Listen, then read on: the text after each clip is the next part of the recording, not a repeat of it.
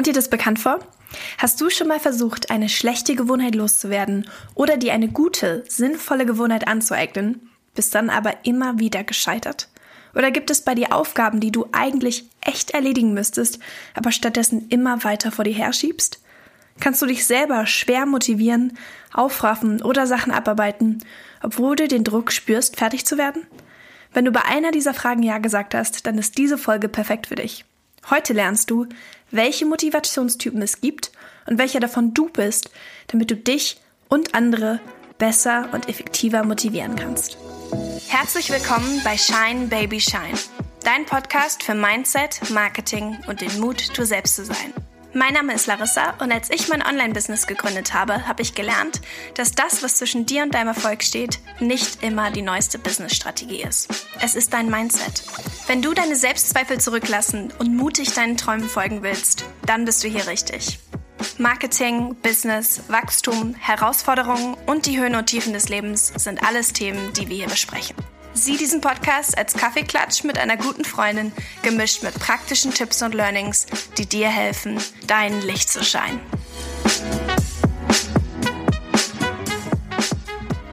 Danke Audible, dass ihr den Shine Baby Shine Podcast unterstützt. In der Dusche, bei meinem Spaziergang oder gemütlich beim Kaffee trinken. Ich liebe es, auf Audible Bücher zu hören, um mich weiterzubilden. Früher habe ich vier Bücher angefangen, zwei gleichzeitig gelesen und dann vielleicht so die Hälfte beendet.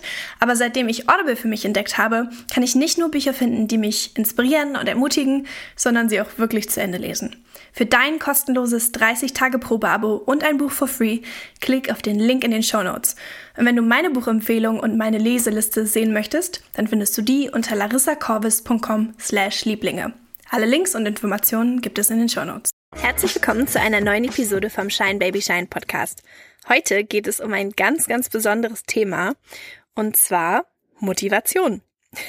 ich bin ehrlich, wenn ich mich selber manchmal schwer motivieren kann, dann fange ich meistens direkt an, mich selbst zu beschuldigen. Ich denke dann oft, ich bin nicht diszipliniert genug oder ich würde einfach nicht genug schaffen. Vielleicht, vielleicht kennst du das ja auch.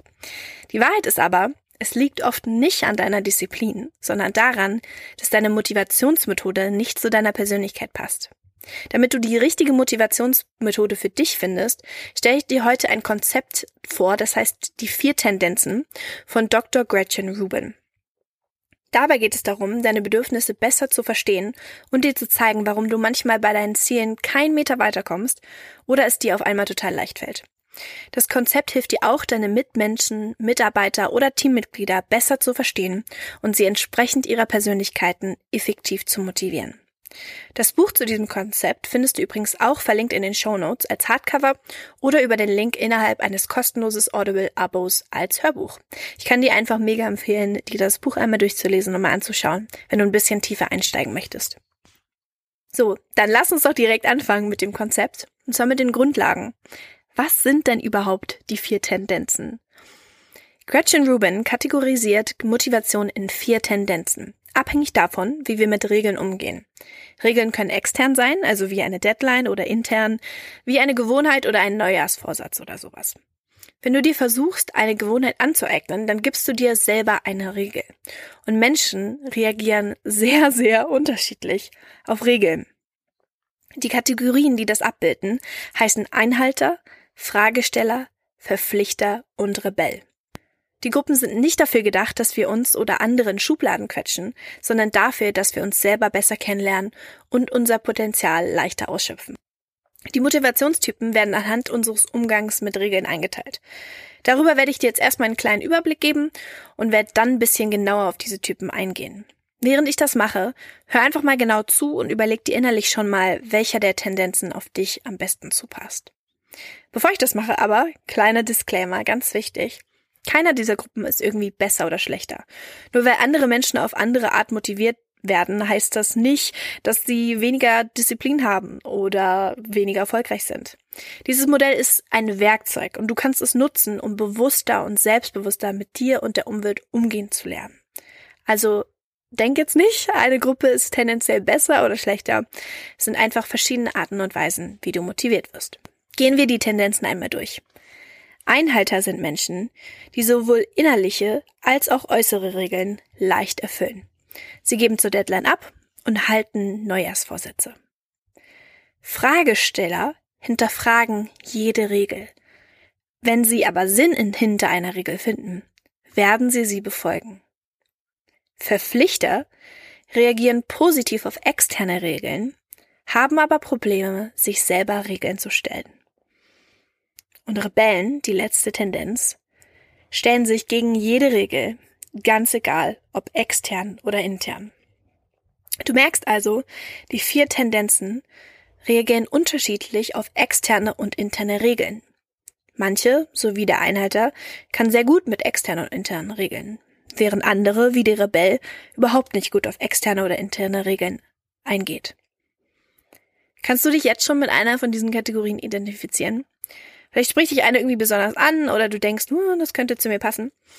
Dann ähm, halt das mal so im Hinterkopf und geh jetzt nochmal genauer durch, während ich die einzelnen Typen durchgehe, was vielleicht auf dich zupasst. Okay, Kategorie Nummer eins, Tendenz Nummer eins, der Einhalter. Einhalter sind sehr zuverlässliche und produktive Menschen, die äußere Erwartungen erfüllen und sich gleichzeitig gut um sich selbst kümmern. Ihr Motto ist, Disziplin ist meine Freiheit.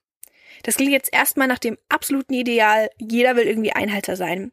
Einhalter haben allerdings einige Herausforderungen. Um dir jeden Tendenztypen etwas leichter greifbar zu machen, habe ich mir für, die, für jeden von diesen Typen so eine Beispielperson ausgedacht. Und unser Beispiel Einhalter ist Anna. Anna kann sehr gut mit äußeren und inneren Erwartungen umgehen. Sie arbeitet effektiv und liefert bei jeder Deadline pünktlich ab.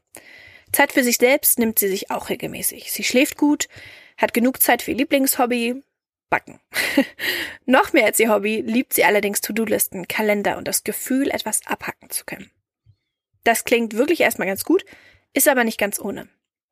Anna neigt dazu, sich den Regeln und Anforderungen zu unterwerfen, auch wenn Regeln sinnlos, schädlich oder völlig überflüssig geworden sind. Veränderung mag sie deshalb überhaupt nicht, und an ihre To-Do-Listen klammert sie sich, komme was wolle. Einhalter mögen klare Anweisungen und wollen wissen, was genau von ihnen erwartet wird. Wenn du Erwartungen klar kommunizierst, werden sie Aufgaben erledigen, ohne dass sie da dabei irgendwie weiter bewacht oder angetrieben werden müssen. Schwierigkeiten haben sie dann, wenn es darum geht, Aufgaben zu delegieren oder ihren Kurs anzupassen, wenn sie etwas geändert hat. Dann brauchen sie Hilfe von Menschen, die sie darauf aufmerksam machen und ihnen zur Seite stehen. Frustriert sind Eigenhalter, wenn sie andere Tendenzgruppen nicht verstehen, weil sie denken, alle müssten so sein wie sie. Sie werden ungeduldig mit Leuten, die ihre Pläne nicht einhalten oder die Aufgaben, die ihnen gegeben wurde, nicht erledigen. Außerdem neigen Einhalter zum Perfektionismus und sind sich selbst gegenüber oft unfair, wenn sie Fehler machen. Weil sie Angst haben, Erwartungen nicht gerecht zu werden, tun sie sich schwer damit, wenn ihre Mitmenschen spontan ihre Pläne anpassen oder undeutlich kommunizieren, was sie wollen. Wenn Erwartungen ungenau kommuniziert werden wie irgendwie habe ich das Gefühl, du kümmerst dich nicht richtig um mich dann können sie damit überhaupt nichts anfangen. Wenn Erwartungen stattdessen aber klar kommuniziert werden, gehen sie darauf mit hoher Bereitwilligkeit ein. Ein Satz, wie das zum Beispiel formuliert sein könnte, wäre, wenn du mich nicht zurückrufst, dann kommt es mir so vor, als würdest du nicht mit mir reden wollen. Kannst du mir bitte immer eine SMS schreiben, wenn du gerade nicht sprechen kannst? Das ist eine klar formulierte Frage, eine klar formulierte Erwartung, auf die Einhalter sehr gerne eingehen.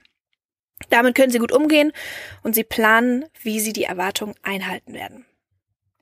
Für alle, die jetzt zuhören und sich als Einhalter einstufen, hier vielleicht ein kleiner Tipp. Hinterfrage ab und zu mal, ob das, woran du dich hältst oder die Arbeit, die du machst, Sinn ergibt. Frage deinen Mitmenschen, Erwartungen klar zu kommunizieren und hol dir bewusst Hilfe in deinem Umfeld, wenn du vor Veränderung stehst. In Streits zum Beispiel kannst du auch gerne mal fragen, ich verstehe nicht genau, was du von mir erwartest. Kannst du mir sagen, was du erwartest? Das sind Tipps, wie du dich als Einhalter ein bisschen besser motivieren kannst. Kommen wir zur zweiten Tendenz, den Fragestellern. Fragesteller können eigene Erwartungen gut erfüllen. Bei äußeren fällt es ihnen aber schwerer. Sie haben einen natürlichen Widerstand gegen Anweisungen von außen.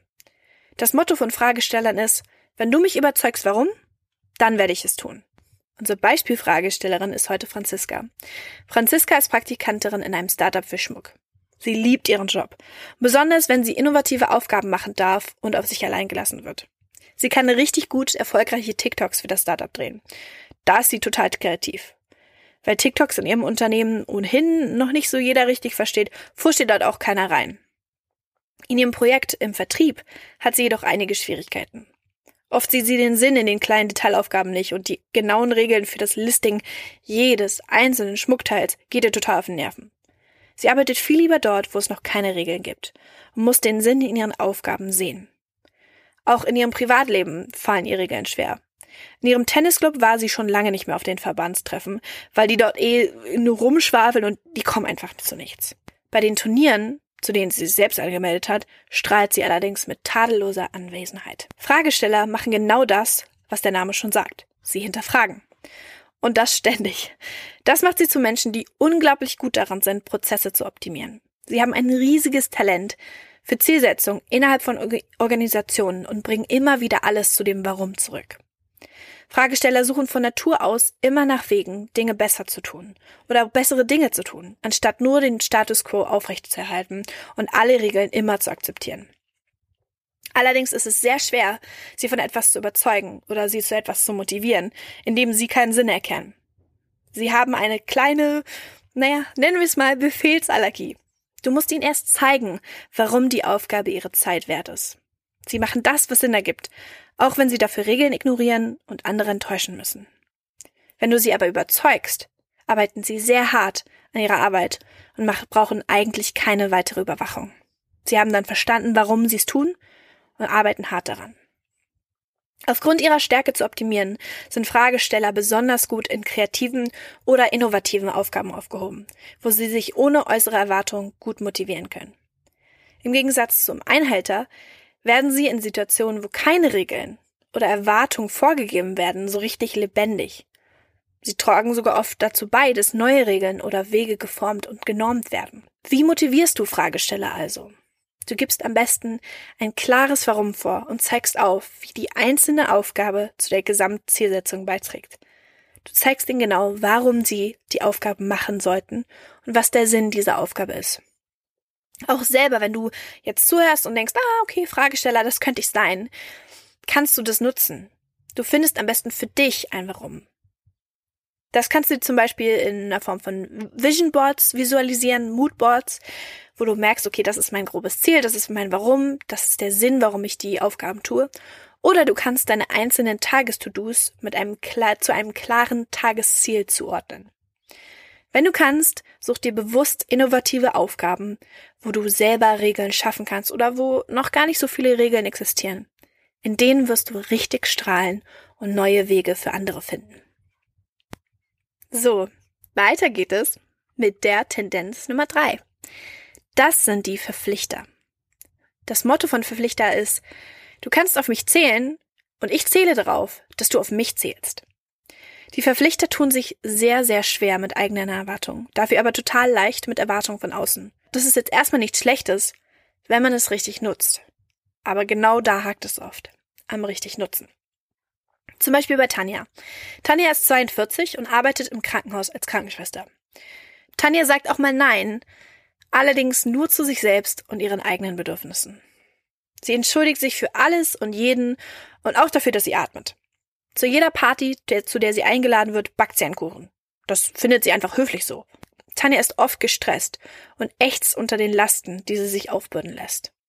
So kommt sie nach zwei Überstunden völlig fertig nach Hause, weil der Rest der Station wichtige Termine hatte und irgendwer musste sich ja um die Patienten kümmern. So kommt sie erschöpft zu Hause an und stellt die Zutaten für das neue Kuchenrezept, das sie auf Pinterest entdeckt und unbedingt ausprobieren wollte, wieder zurück ins Regal.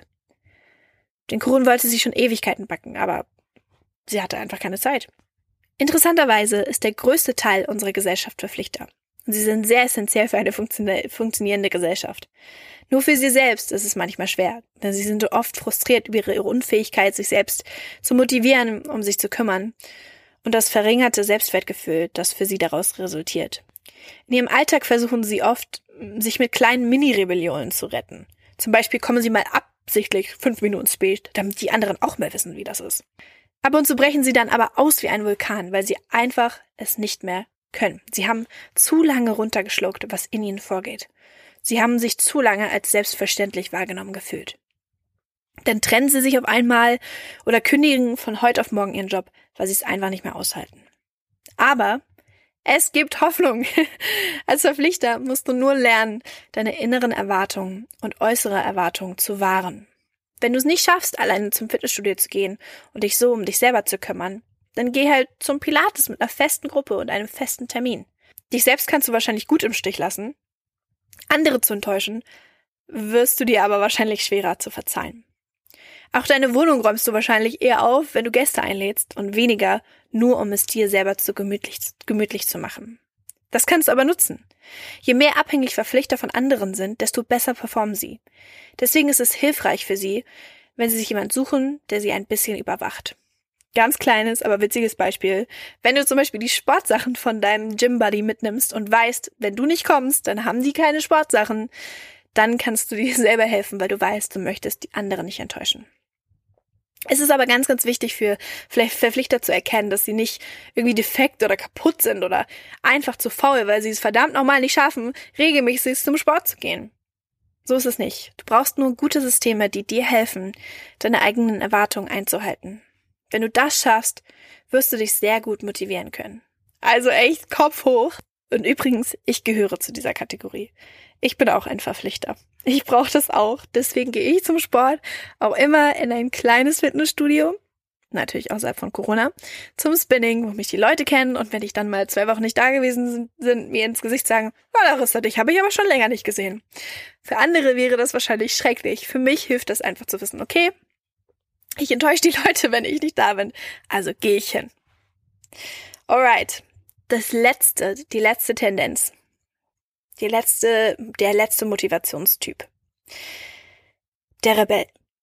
Rebellen hassen jede Art von Erwartung und ganz besonders das Gefühl, rumkommandiert zu werden. Sie leben frei nach dem Motto, du kannst mich nicht verändern und ich kann es auch nicht. Ich bin einfach wie ich bin, friss oder stirb. Individualität ist Rebellen unglaublich wichtig. Alles, was sie tun oder lassen, soll ein Ausdruck davon sein, dass sie einzigartig sind. Deshalb weisen sie praktisch jede Erwartung zurück, innere und äußere. Unser Beispielrebell ist heute Rosa. Rosa die Rebellin. Rosa ist zwar nicht von klein auf bei Demos gewesen und hat irgendwie die Welt aufgemischt, sie war aber schon immer so ein bisschen schlecht darin zu tun, was man von ihr verlangt. In der Schule hat sie eigentlich immer nur das Nötigste gemacht und gespickt und getrickst, was das Zeug hält. Irgendwie ist Rosa dann in eine Anwaltskanzlei als Assistentin geraten. Nur hat es mit ihrer Chefin Else irgendwie überhaupt nicht geklappt. Else, die Einhalterin. Sie legt sehr viel Wert auf äußere und innere Erwartungen. Mit den ganzen Regeln, die sie irgendwie aufgestellt hat, konnte Rosa gar nicht und zu den freiwilligen wöchentlichen Meetings wollte sie auch nicht kommen. Erst als sie eine neue Kollegin bekommen hat, lief es besser. Sie hat Rosa gesagt, du, bei dem Meeting nehmen wir uns alle immer die besten Fälle und geben dann den Rest halt, den schlechten Rest halt den anderen ab. Ey, du musst nicht kommen, aber es ist schon cooler, an den spannendsten Fällen zu arbeiten. Seit sie, seither sie das gehört hat, ist Rosa öfter bei dem Meeting dabei. Auch mit Wetten geht Rosa gut um. Wenn darauf gewettet wird, wer am meisten Dokumente am Tag abarbeitet, dann will Rosa sich gerne beweisen. Auch im Umgang mit eigenen Erwartungen ist die richtige Motivation wichtig, damit man als Rebell nicht gegen Dinge rebelliert, die man doch eigentlich für sich selbst macht. Nur weil man nicht sich irgendwie anpassen oder konform gehen will. Entscheidend für den Rebell ist, dass sein Verhalten zu seiner Identität passt. Wenn du als Rebell also gesünder sein möchtest, dich gesünder ernähren möchtest, nur um eine Beispiele zu nennen, dann hilft es, dich mit diesem Thema zu identifizieren. Vielleicht researchst du Ernährung oder Gesundes. Vielleicht machst du dich schlau zu dem Thema, sodass eine gesunde Ernährung immer mehr zu deiner Identität wird und weniger als eine Erwartung, die du dich selber oder andere dir stellen. Rebellen suchen immer danach, dass ihre Aufgaben ihre Identität bestätigen. Wenn du also in deinem Team einen Rebell hast, dann könnte es dir helfen, ihnen so offene Fragen zu stellen, wie dieses, übrigens bei dem Meeting holen wir uns die besten Fälle. Also ich meine, an deiner Stelle, ich meine, du kannst machen, was du willst, aber schon cooler. Oder dass du einfach sagst so, ich weiß nicht, aber mh, hm, ich glaube, die Aufgabe, die kommt ganz gut an. Da, da wird man richtig cool. Also, dass man irgendwie Aufgaben versucht, mit ihrer Identität zu verbinden. Ein weiteres Beispiel, Was mir noch so einfällt, wäre zum Beispiel, wenn du das machen würdest, oh, dann, dann würdest du dich echt beweisen, dann würdest du dich echt als kompetente Fachkraft zeigen. Solche Formulierungen können helfen, einem Rebell zu zeigen und zu motivieren, warum Aufgaben für sie wichtig und relevant sind. Das waren die vier Tendenzen. Ich gehe sie noch einmal ganz kurz durch. Einhalter, Fragesteller, Verpflichter und Rebell. Ich bin total gespannt zu hören, ob du dich schon einer Kategorie zuordnen kannst und du sagen kannst, das bin ich. Als ich das das erste Mal gehört habe, war ich so, ja, okay, ich bin der Verpflichter. Ich krieg's nicht hin, meine eigenen Erwartungen äh, zu erfüllen, aber bei anderen geht's irgendwie total gut.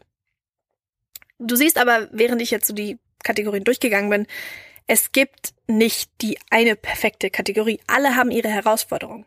Du kannst dich glücklicherweise Einhalter sein oder Fragesteller und unglücklicherweise eben nicht. Alle haben ihre Stärken und Schwächen. Es ist einfach eine andere Natur. Es geht jetzt einfach darum, zu gucken, wie du dich kategorisieren und wie du damit lernen kannst, umzugehen. Wie du dir Systeme schaffst oder Formulierungen schaffst, Kommunikationswege schaffst, wie du dich und vielleicht andere in deinem Team motivieren kannst. Einheiter wollen einfach immer ganz genau wissen, was sie zu tun haben. Sie wollen ganz klare Erwartungen.